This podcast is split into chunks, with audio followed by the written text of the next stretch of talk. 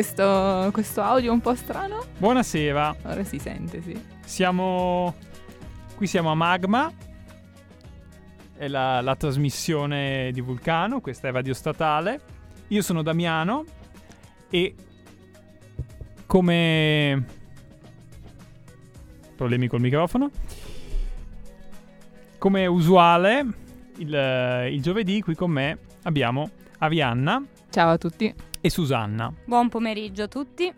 Oggi prendiamo spunto dal- da un anniversario, 70 anni fa, il 4 aprile del 1949, veniva firmato a Washington eh, il, il trattato del patto atlantico, dell'Atlantico del Nord, tra 12 nazioni, tra cui eh, l'Italia, che pure per le sue mancanze precedenti non aveva partecipato ai negoziati, in ogni caso e siamo entrati in questa che è la più longeva delle alleanze che attualmente esistono.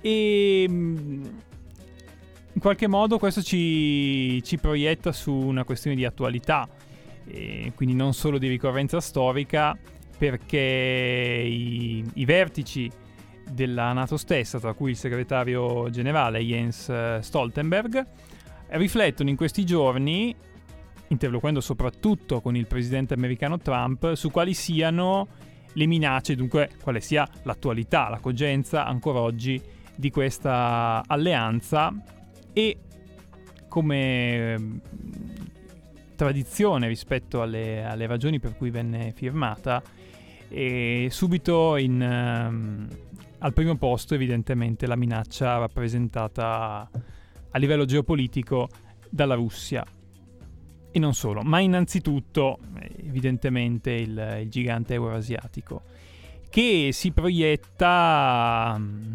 inevitabilmente verso, verso l'Europa, i cui paesi sono tendenzialmente alleati nella Nato e che in generale in ogni caso come, come Unione Europea è percepita anche come un, non solo come un partner ma anche come un, un avversario economico, diciamo così, degli Stati Uniti, seppur all'interno dell'alleanza. E dunque, se si parla di Russia, si parla di Europa, è inevitabile parlare di Ucraina. E questo è il primo eh, teatro che negli ultimi anni ha rappresentato motivo di, di divergenza. E, e, sarebbe utile ricordarci che cosa in questi, in questi, ultimi anni è successo e per quale motivo eh, davvero ci sono stati dei timori che, che, questa guerra a bassa intensità potesse evolvere in un conflitto interstatale più ampio. Quindi abbiamo Arianna che è qui, è espertissima della questione. Vabbè, adesso. Dei, dei, rudimenti imprescindibili per affrontare. Dei rudimenti imprescindibili. Imprescindibili anche perché proprio in questi giorni si è, si è votato, c'è stato il primo la prima tornata elettorale delle elezioni presidenziali in Ucraina e come ricordava Damiano, l'Ucraina è ancora impegnata in questa, questo conflitto a bassa intensità nelle regioni eh, più orientali di Donetsk e Lugansk. E, dopo che la Crimea eh, è stata, si è resa indipend- si è staccata dalla, dall'Ucraina per rivolgersi a Mosca attraverso un referendum il 17 marzo del 2014.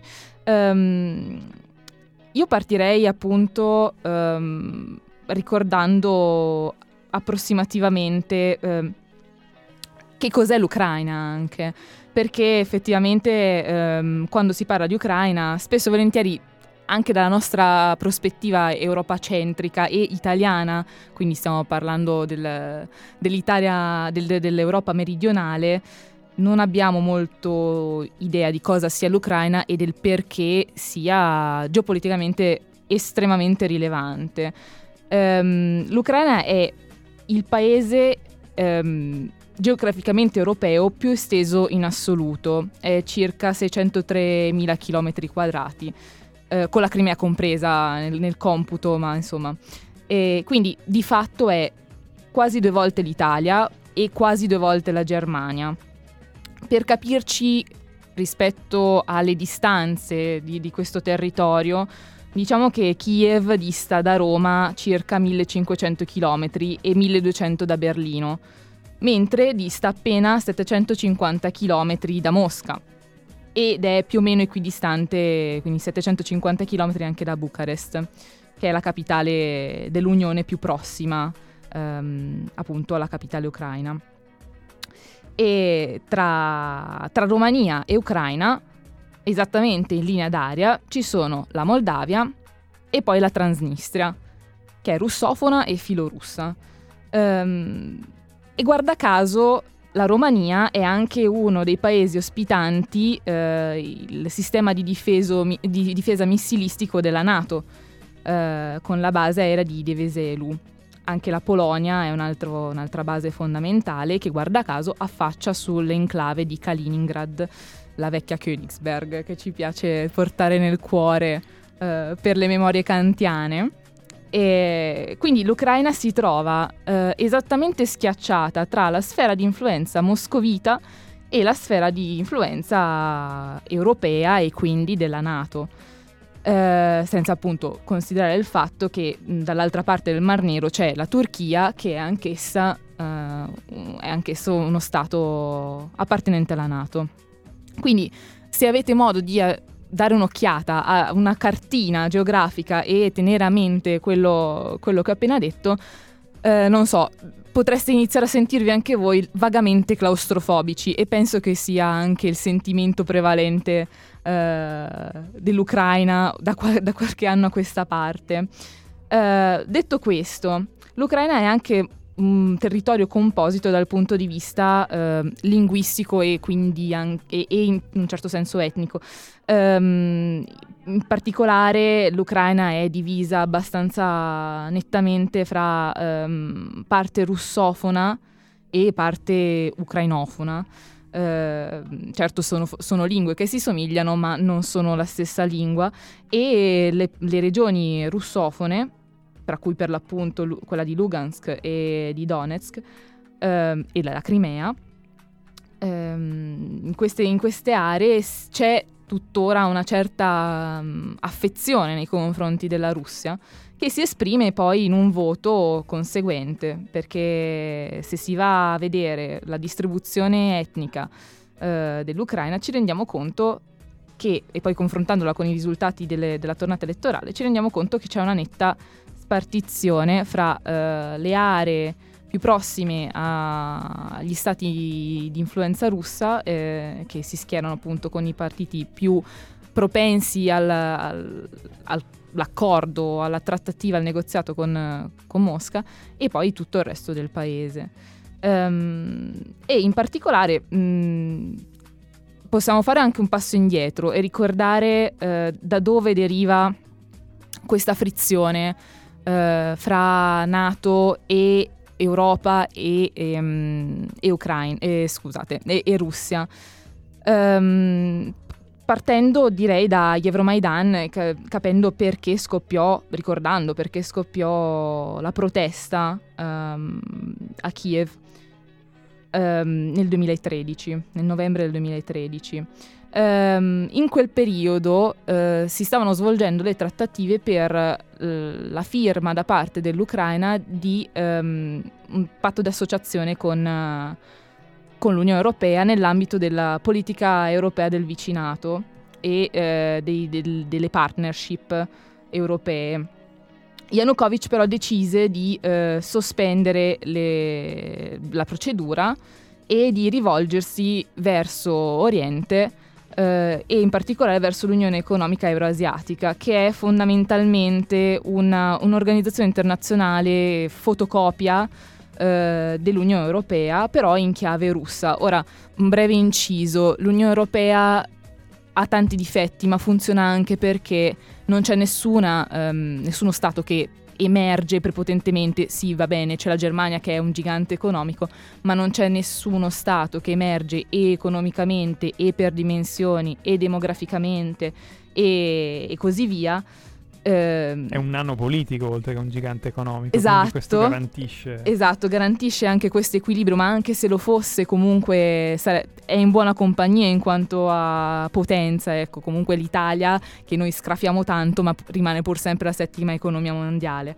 Ehm, e c'è a, ci sarà ancora per chissà quando la Gran Bretagna, insomma, dentro l'Unione Europea. Adesso proprio oggi hanno votato, eh, non vogliono uscire senza deal, però non vogliono nemmeno rimanere, vabbè, non si capisce che cosa abbiano in testa. Ci sarà ancora, chissà fino a quanto anche la Francia esatto. esisterà ancora come contrappeso. Quindi... Quindi, quindi c'è un equilibrio in, in che non c'è nel, nell'Unione Euroasiatica. Assolutamente no, perché coinvolge la Russia, chiaramente, la Bielorussia con cui la Russia è già ehm, unita da appunto un'unione di stati, quindi c'è un rapporto estremamente stretto, il Kazakhstan che sì, è um, comunque un paese influente, ma uh, in, in, a livelli non paragonabili. Poi l'Armenia e il Kirghizistan. Uh, grandi eh, potenze non si, tratta, no, esatto, non si tratta di grandi potenze, si tratta chiaramente di un'organizzazione che serve per ripristinare quel legame uh, tra le vecchie repubbliche socialiste eh, e, e, la madre patria Russia, chiaramente. Ecco, l'Ucraina si inseriva in questo, in questo disegno e Yanukovych sospese appunto le trattative perché, eh, perché c'erano evidentemente delle pressioni e perché ehm, l'Ucraina a quel punto si, si, configurava già come un territorio di contesa. Um, e di lì scoppiarono appunto le proteste che portarono agli Euromaidan alla, deposi- alla praticamente la fuga di, di, di Yanukovych.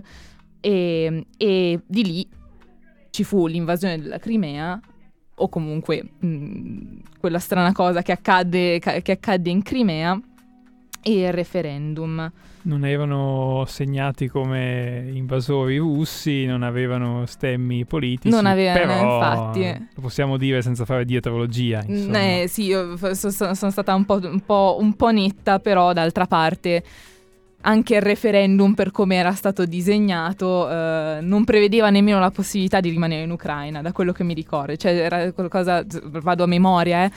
Vuoi renderti indipendente o vuoi unirti alla Russia? Era una cosa un po', sì, un come, po così. come i plebisciti che hanno unito l'Italia, era un ecco, po' una buffonata. Ecco, esatto. E, ehm, e, quindi in questo contesto bisogna anche leggere le, i risultati Uh, ucraini. Ora, io mi vorrei concentrare prevalentemente sul dato appunto delle, um, delle regioni più, più, orientali e guarda caso appunto delle regio- di alcune regioni, di una parte di regioni che danno su, sulla Moldavia e quindi anche sulla Transnistria.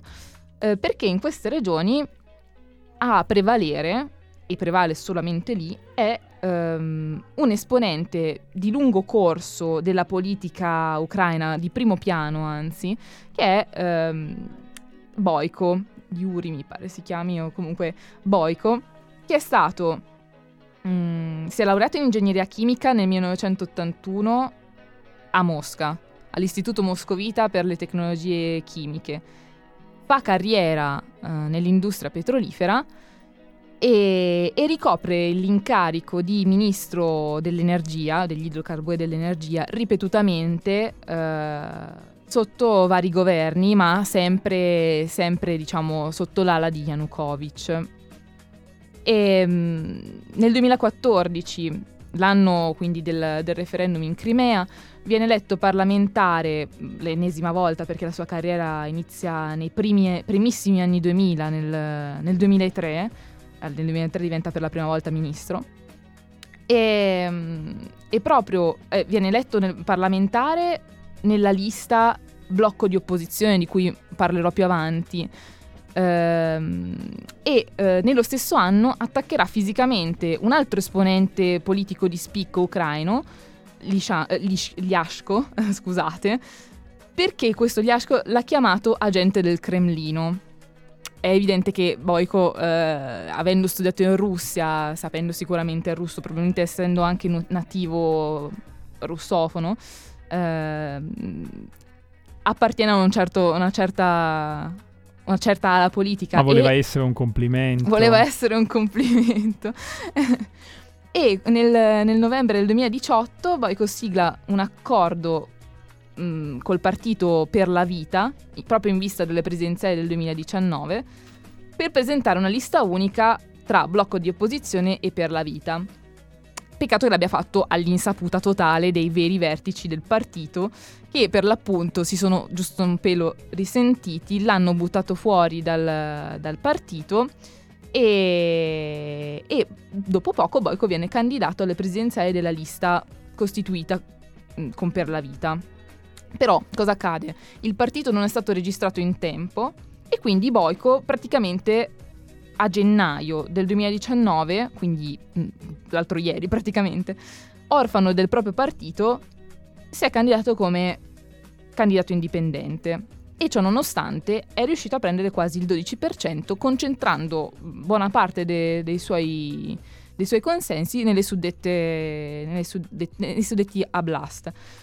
E, ehm, e tra l'altro eh, Boico non è nemmeno insomma, è una figura che, di cui già si parlava nel 2016, proprio nel, nel contesto de, del conflitto nelle, nelle regioni orientali, perché sembrava che vi fosse un accordo, o comunque si stesse negoziando un accordo con il Cremlino tra, tra, tra Kiev e, Ber- e, il Cremlino e Berlino e il Cremlino per sostituire mh, mm, i leader dei separatisti di Donetsk e Lugansk con due figure di carattere intermedio, comunque neutrale, eh, che non si fossero compromesse negli anni di guerra. E uno di questi è proprio Boyko, l'altro è tale Akhmetov, che è rimasto nell'originario blocco di opposizione, che adesso ha cambiato nome, insomma,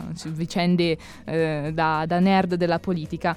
Um, che entrambi tra- sono entrambi oligarchi con forti legami economici e politici con uh, i territori uh, di cui parliamo. E, e Boico appunto si, si, è messo in luce mm, nettamente nell'ambito della, del conflitto uh, di confine e, e, quindi questo personaggio potrebbe anche essere um, l'ago della bilancia um, alle, al ballottaggio che sarà a fine aprile, se, se, non ricordo male. Ma tra l'altro c'è un, uh, un retroscena abbastanza, abbastanza, interessante che riguarda il blocco di opposizione, appunto il partito che um, è stato per lungo tempo il partito di, di Boico. Però di questo parleremo dopo un breve stacco musicale a tema perché cosa mettiamo su, Susi? Mettiamo, diciamo, il nome alla fine, della... così lo provate a indovinare. Mettiamo, vi diciamo che cos'è alla fine, eh, ascoltatelo eh, e non ci dite perché... Il cuore vi darà la risposta. Esatto, comunque sì, ha ragione Arianna che dice è in tema, quindi magari qualche idea iniziate a farvela già dai, dai primi accordi. Bene, buon ascolto, ci vediamo esattamente tra 2 minuti e 52. Ciao!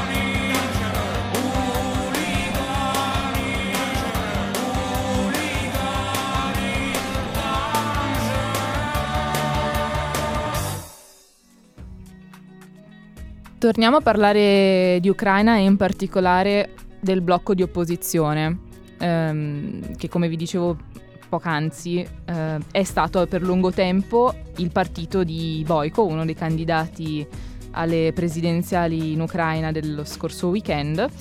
E, ehm, perché è interessante? Mm, perché il blocco di opposizione è un partito nato dai sei partiti che non appoggiarono le proteste di Euromaidan o Euromaidan come diciamo da queste parti. Poi probabilmente ho sbagliato la pronuncia anche in ucraino eh, in, o in russo.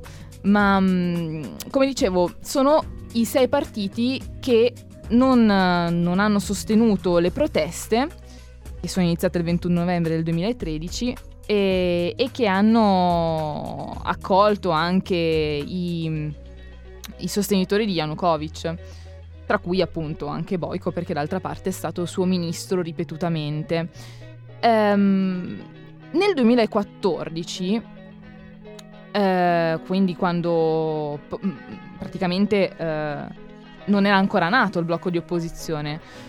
Paul Manafort, noto per essere stato a lungo advisor e anche spin doctor, probabilmente possiamo definire lo, lo, spin doctor del partito repubblicano statunitense che ha curato anche le elezioni di Bush figlio o padre, uno dei due Bush, comunque è stato a lungo tempo all'interno dei gangli del, del, Partito Repubblicano degli Stati Uniti, è stato ingaggiato proprio dal Partito delle Regioni, che era ai tempi il partito di Yanukovych, per, per diventare consulente in vista delle elezioni del 2015.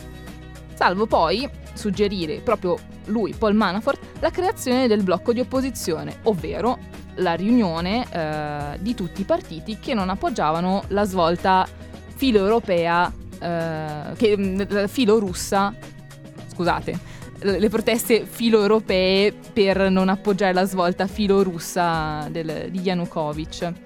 La paternità del blocco di opposizione è dunque da attribu- attribuirsi a Paul Manafort, che guarda caso è anche uno dei nodi della Russian Connection di Trump.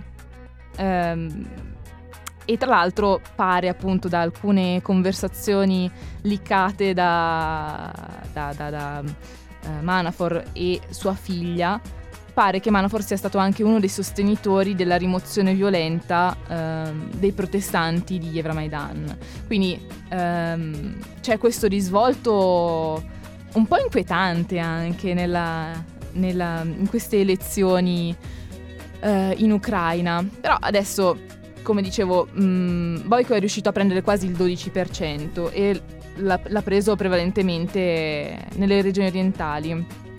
E, mh, mm, e in realtà osservavo come questa minuziosa descrizione storica di una, di una filosofa e politologa possa fare a questa possa fare da sponda una considerazione politologica mia che faccio lo storico perché nel, tra gli anni, a metà degli anni 90, nel 96, celebre politologo Samuel Huntington pubblica quello che è il suo capolavoro sullo scontro del, delle civiltà, tradotto da, da Garzanti in Italia, leggetevelo, è un classico, e eh, proprio profeticamente parlando del, dell'Ucraina fa una considerazione.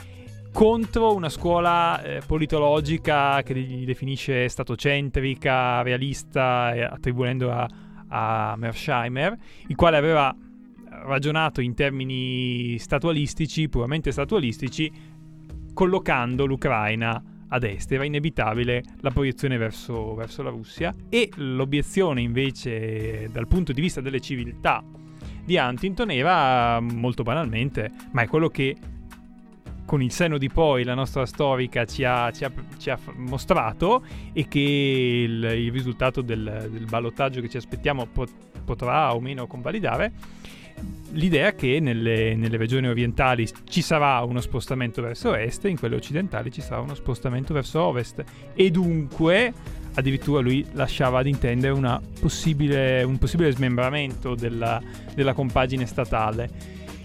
E eh, che questo possa essere un timore o una prospettiva, eventualmente lo potremo convalidare nel, nel, in quello che accadrà alla fine del mese. Col ballottaggio che dovrebbe esatto. essere il 20... 21, 21 aprile. aprile. Ok. Chi andrà al ballottaggio? Al ballottaggio ci andranno i primi due in, in, in classifica, diciamo, Zelensky e, e Poroshenko. Sì, allora, dunque, la, il fatto è che uh, queste elezioni, il risultato finale, aspettate che i microfoni sono un po' bassi. Ci avete sentito finora, spero. No, bisbigliato no, fino ma adesso. È più un fatto di post-produzione. Non, non spoileriamo tutto ai nostri ascoltatori. Ah, è più un fatto di post-produzione. No, Loro ci sentono. Abbiamo, se, abbiamo... se, ci stanno ascoltando, noi ci sentono. Abbiamo bisbigliato fino adesso, adesso stiamo gridando più forte. Sono io che penso a quando post-produrrò. Troppo alto non va bene, troppo basso no, no, ma così va benissimo. Ok, scusate il, il, fuori onda, non era fuori onda perché era in onda, però era una cosa da fuori onda. Comunque sì, eh, come Arianna ha detto prima, no forse non l'hai detto, però l'ho pensato mentre lo dicevi, queste elezioni... La telepatia funziona qua. Beh, ci conosciamo da anni. No, queste elezioni determineranno l'atteggiamento che Kiev adotterà nei confronti di Mosca, sono elezioni importanti. E ehm, a livello proprio di eh, Unione Europea, l'attenzione dell'Unione Europea per la situazione ucraina è alta. Eh, se quanto pare l'aspirazione dell'elite ucraina e della società civile resta quella di diventare uno Stato membro dell'UE, aspirazione che di fatto ha portato il paese al cambiamento di regime, allo stesso tempo la UE ha diverse ragioni per tenere sotto osservazione abbastanza speciale, abbastanza stretta, quello che sta accadendo, accadendo nel paese e in particolar modo queste elezioni. Eh, L'Ucraina ha firmato un accordo di associazione con l'UE nel 2014, alla fine di anni e anni di negoziati, e lo scorso gennaio Poroshenko ha affermato che l'Ucraina avrebbe fatto domanda per, di adesione all'UE per entrare nell'UE nel 2024. E questo mi si sente, parlavo troppo di... C'è tempo quindi per giungere a quel livello di consapevolezza, diciamo, ideale per portare a termine gli obiettivi prefissati anche il sostegno sociale per l'integrazione europea ha raggiunto livelli molto alti. I sondaggi dicono che circa il 50% degli ucraini è a favore dell'adesione, solo il 25% eh, rimane contro. Però bisogna analizzare, eh, come si è letto in un'analisi dell'ISPI che poi vi linkiamo a firma di Eleonora Tafuro Ambrosetti che è, è molto, molto brava, si occupa di, di è parente. Europa non lo so però si occupa di Europa orientale. Di quello che organizza il forum. C'ha tipo 9000 anni l'avevo visto un po' di tempo fa e mezzo è anzianissimo.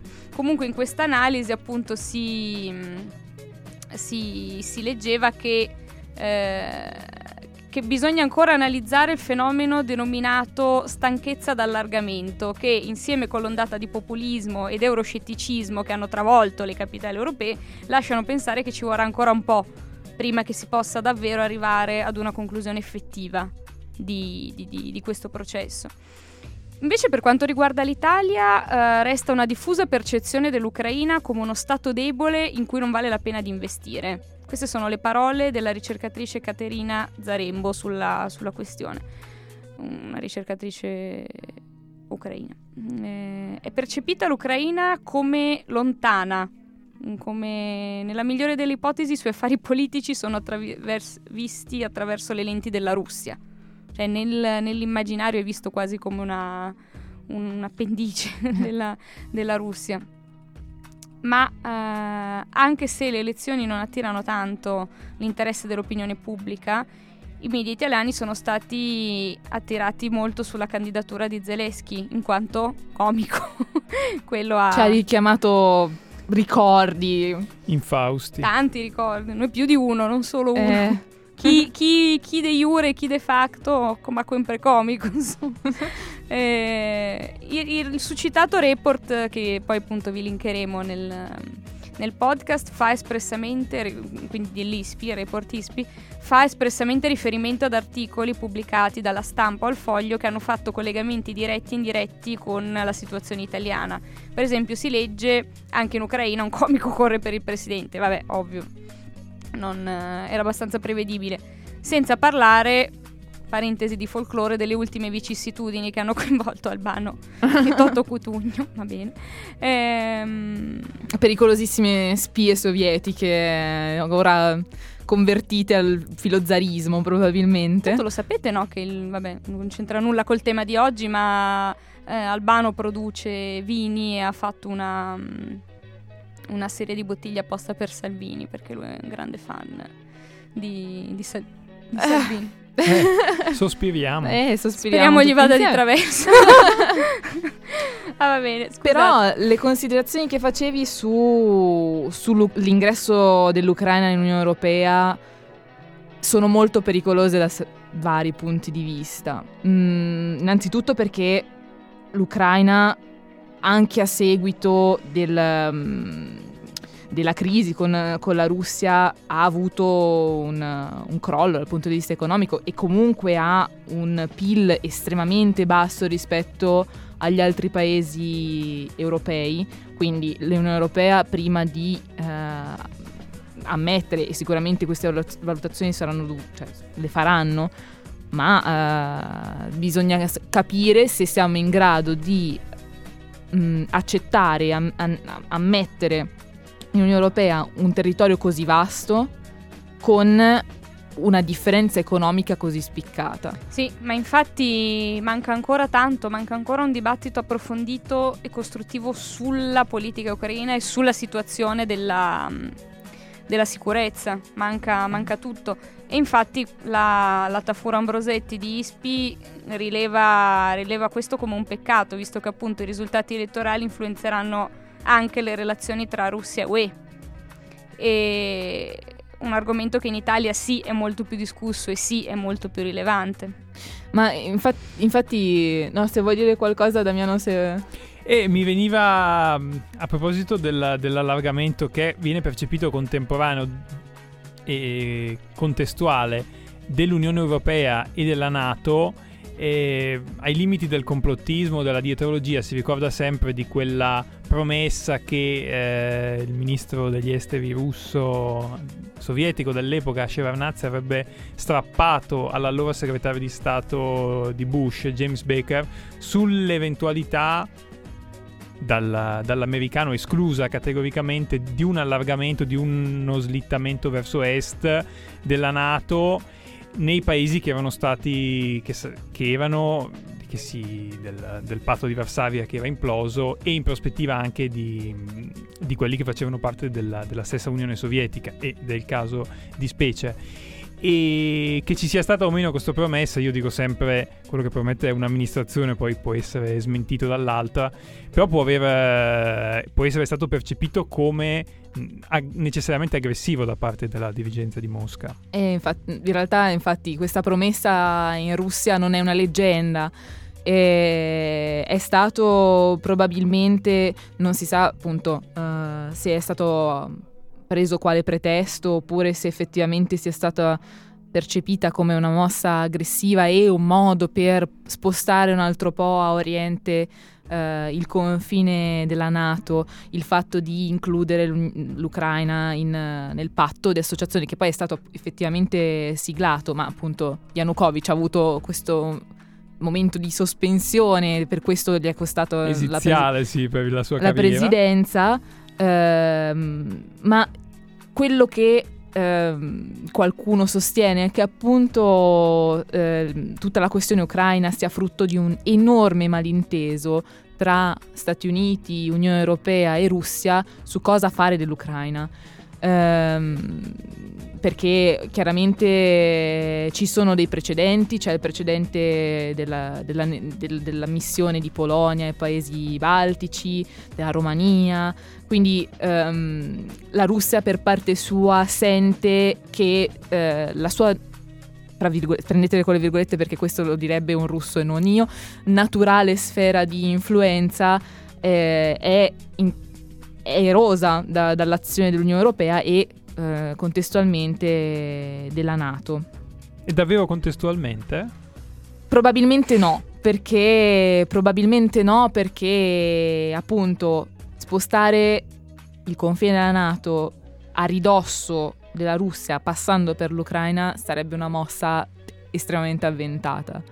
Estremamente avventata. E, dir- e anche la missione dell'Ucraina nell'Unione Europea sarebbe probabilmente una, una, scelta da ponderare e da concordare. Cioè bisognerebbe intavolare una trattativa probabilmente prima di fare sciocchezze. Sì, peraltro questa, questo risultato elettorale definitivo che avremo dopo il, il ballottaggio apporterà mm, cioè l'approccio che eh, il vincitore adotterà apporterà o meno un contributo effettivo alla risoluzione del conflitto in, uh, in Donbass, perché il miglioramento delle relazioni tra Ucraina e, Russia, e Russia potrebbe portare al superamento dell'attuale situazione di stallo in cui Ucraina e Russia si rimproverano a vicenda per la mancanza di, di, di progressi nel risolvere il conflitto. Al contrario, il mantenimento dello, dello status quo o il peggioramento delle relazioni tra Kiev e Mosca non contribu- contribuirebbe certamente a, a, facilitare la normalizzazione delle, delle relazioni tra UE e Russia. Sì, ehm, c'è anche il fatto che, come dicevo prima con, con Damiano, prima della puntata, ehm, bisogna vedere quanto interesse ci sia a, ehm, a voler far cessare questo, questo, conflitto, che per l'appunto non è un conflitto è, certamente drammatico e ogni anno ci sono centinaia di vittime, rimane un conflitto a bassa intensità perché? Perché anche in previsione di una fan- anche fantomatica um, un fantomatico allargamento della Nato è anche vero che non è possibile uh, non è possibile includere nella Nato uh, paesi che abbiano conflitti e contenziosi territoriali in atto perché altrimenti gli altri gli altri membri della Nato dovrebbero automaticamente intervenire con i rischi che, che tutti possiamo com- comprendere. L'articolo 5. L'articolo 5 della Casus Carta. Federis. Esatto. Quindi pro- non si sa nemmeno appunto se ci sia l'interesse da parte almeno di, di una delle due parti a cessare eh, i contenziosi e, um, e anche di una parte della popolazione, perché ricordiamoci che è una guerra civile sono, c'è una parte appunto russofona e russofila che, che è secessionista, vuole, vuole, vuole, non vuole più, più, far parte dell'Ucraina. E, e appunto um, Zelensky volevo fare appunto a proposito di questa russofonia un appunto perché è forse l'unico candidato, forse assieme a Boico, ad essere russofono effettivamente, a sapere il russo. E, e questo, beh, si può essere anche, si può essere complottisti, si può essere, si può prendere, se può prendere atto, eh, in qualche modo potrebbe renderlo incredibilmente eh, un interlocutore privilegiato per la Russia a differenza di Poroshenko che è già da anni che è nettamente, è nettamente schierato per non parlare di Timoshenko, ecco.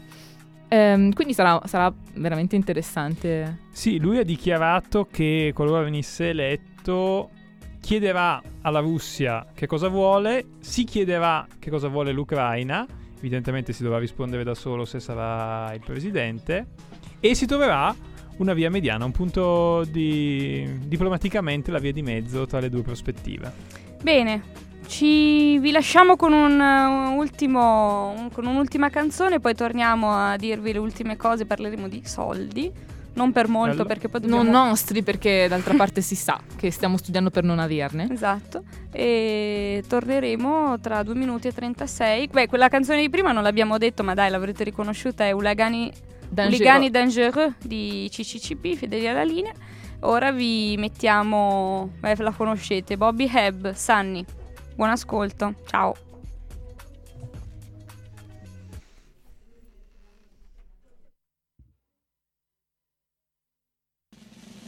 Sunny. Yesterday my life was filled with rain. Sunny. You smiled at me and really eased the pain. Now the dark days are done and the bright days are here. My sunny one shines so sincere. sunny one so true.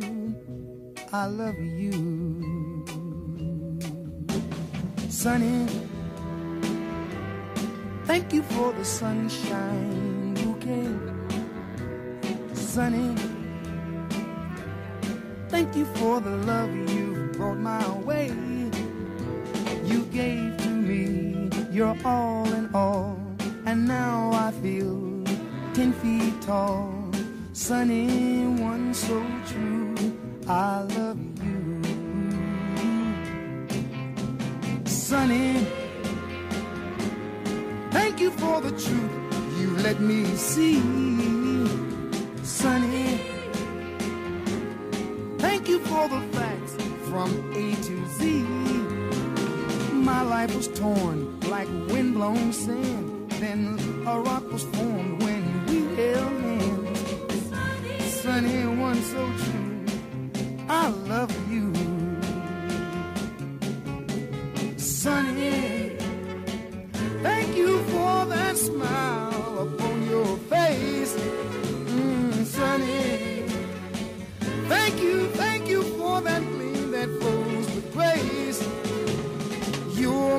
Spark of nature's fire. You're my sweet, complete desire. Sunny one so true. Yes, I love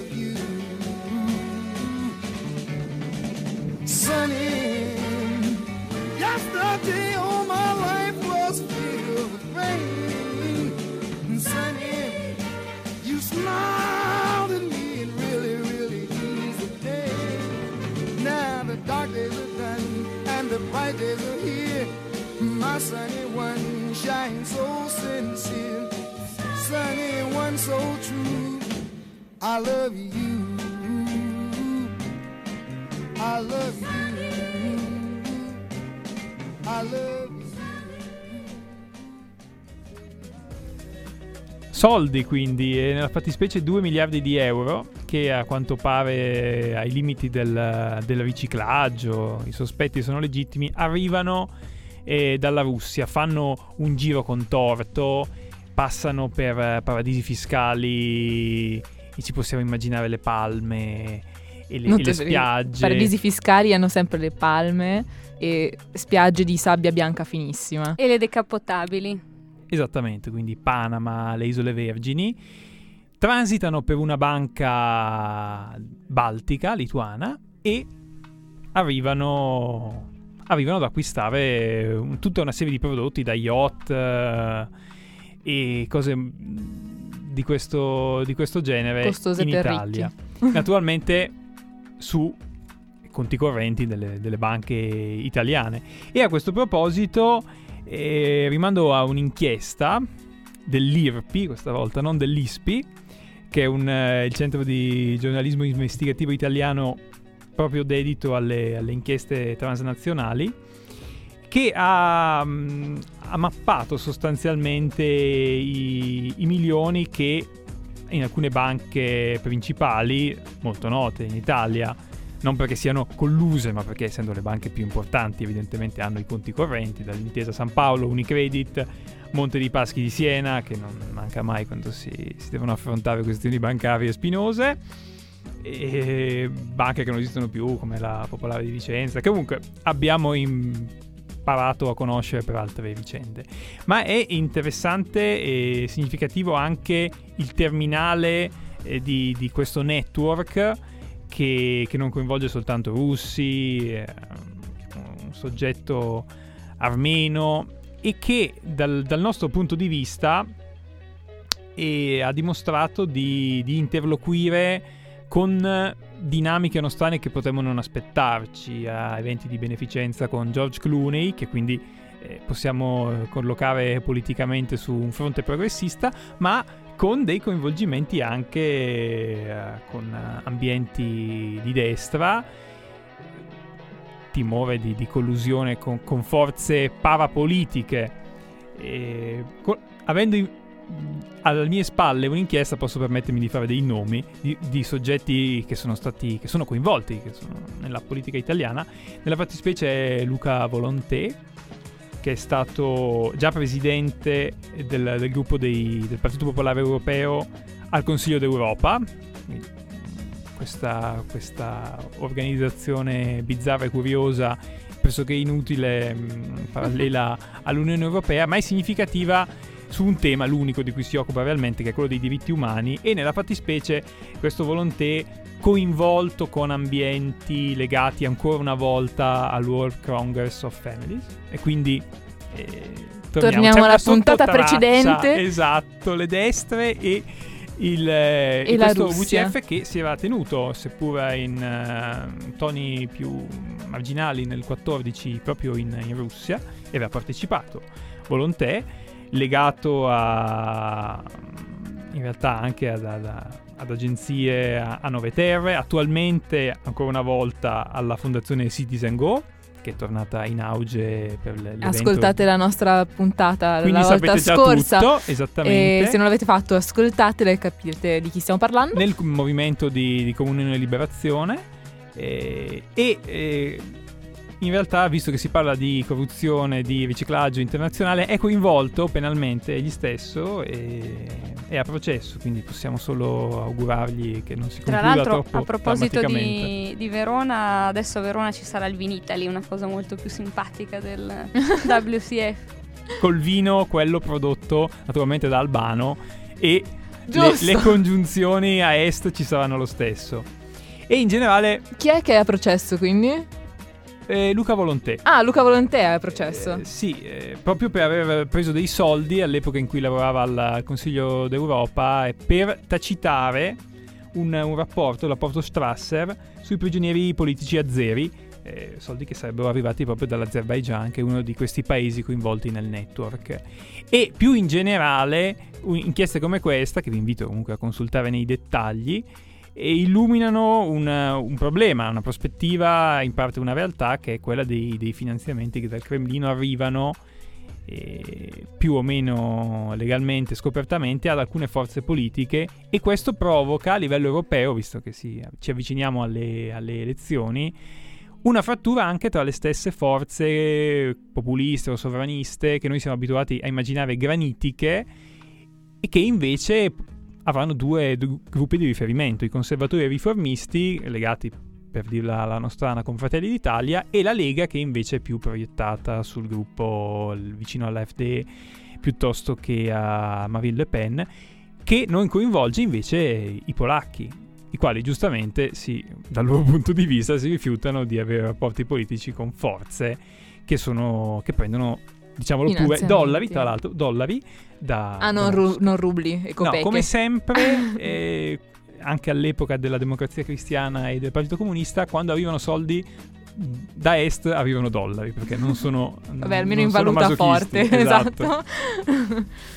e tra l'altro Salvini ha presentato giusto appunto il manifesto. Sì, in- anticipato destre. dalla, dalla stampa, che è anche quella che pro- propone l'inchiesta che vi citavo, sapete che ho dei feticismi per le cose d'oltre Ticino, e anticipato probabilmente sarà reso pubblico l'8 aprile, e ha dei punti programmatici interessanti, ve ne cito solo uno perché mi ha colpito, eh, sul tema dei migranti, che forse l'unico vero collante del- del- delle forze sovraniste, non certo i temi economici, però il, il, il leitmotiv per tenere insieme anche Orban e i colleghi è sia ai rimpatri e no alla redistribuzione dei migranti che arrivano verosimilmente nel sud nei paesi del nord. Questo per avere il consenso, ma dall'altra parte è esattamente il contrario di quello che come forza di governo che fa sentire il, la fo- il potere dell'Italia in Europa richiediamo, cioè di redistribuirli giusto appunto, cosa che mm, il, il ministro degli interni, disertando i consigli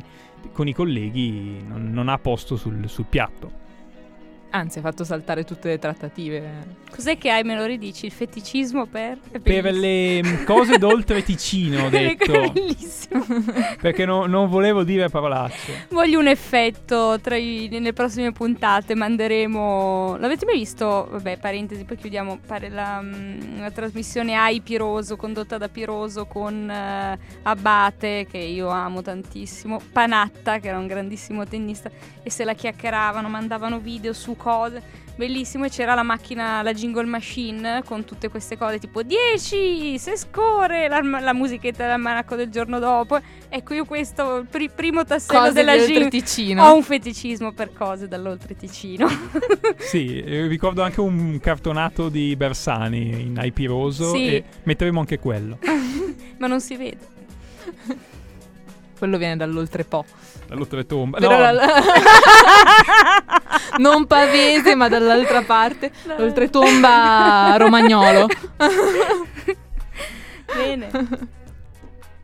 Allora ci... Abbiamo concluso Abbiamo col tema. concluso, abbiamo concluso. Ci sarebbe da parlare per ore, ma eh, di come tutto al solito... quello di cui di- parliamo ci tutto. sarebbe da parlare per le ore, fonti soprattutto per voi le che siete pubblicheremo come già è stato ricordato, quindi sì, potrete sì. studiare. Potete studiarvele e essere più preparati di noi. Comunque noi se ci avete sentito, se ci state sentendo in podcast, quindi ci avete trovato quindi lo sapete, ve lo sto dicendo per niente, ma siamo Magma, il podcast di Radio Statale di attualità, collegati al giornale della statale Vulcano Statale, ci trovate su non abbiamo una pagina nostra, ma ci trovate su Instagram e su Facebook come Vulcano Statale. Soprattutto Instagram, perché il grosso ormai direi che viaggia da lì.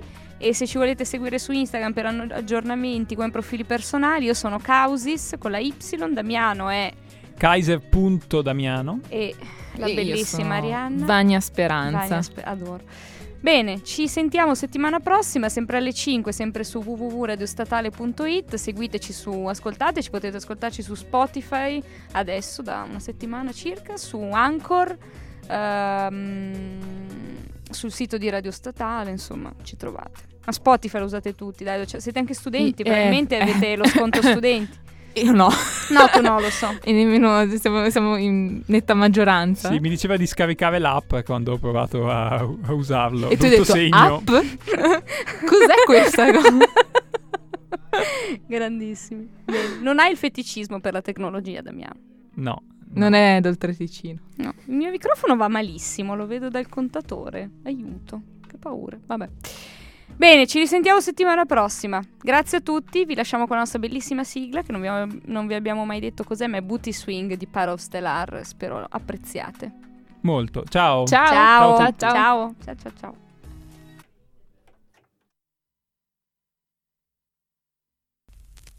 ciao.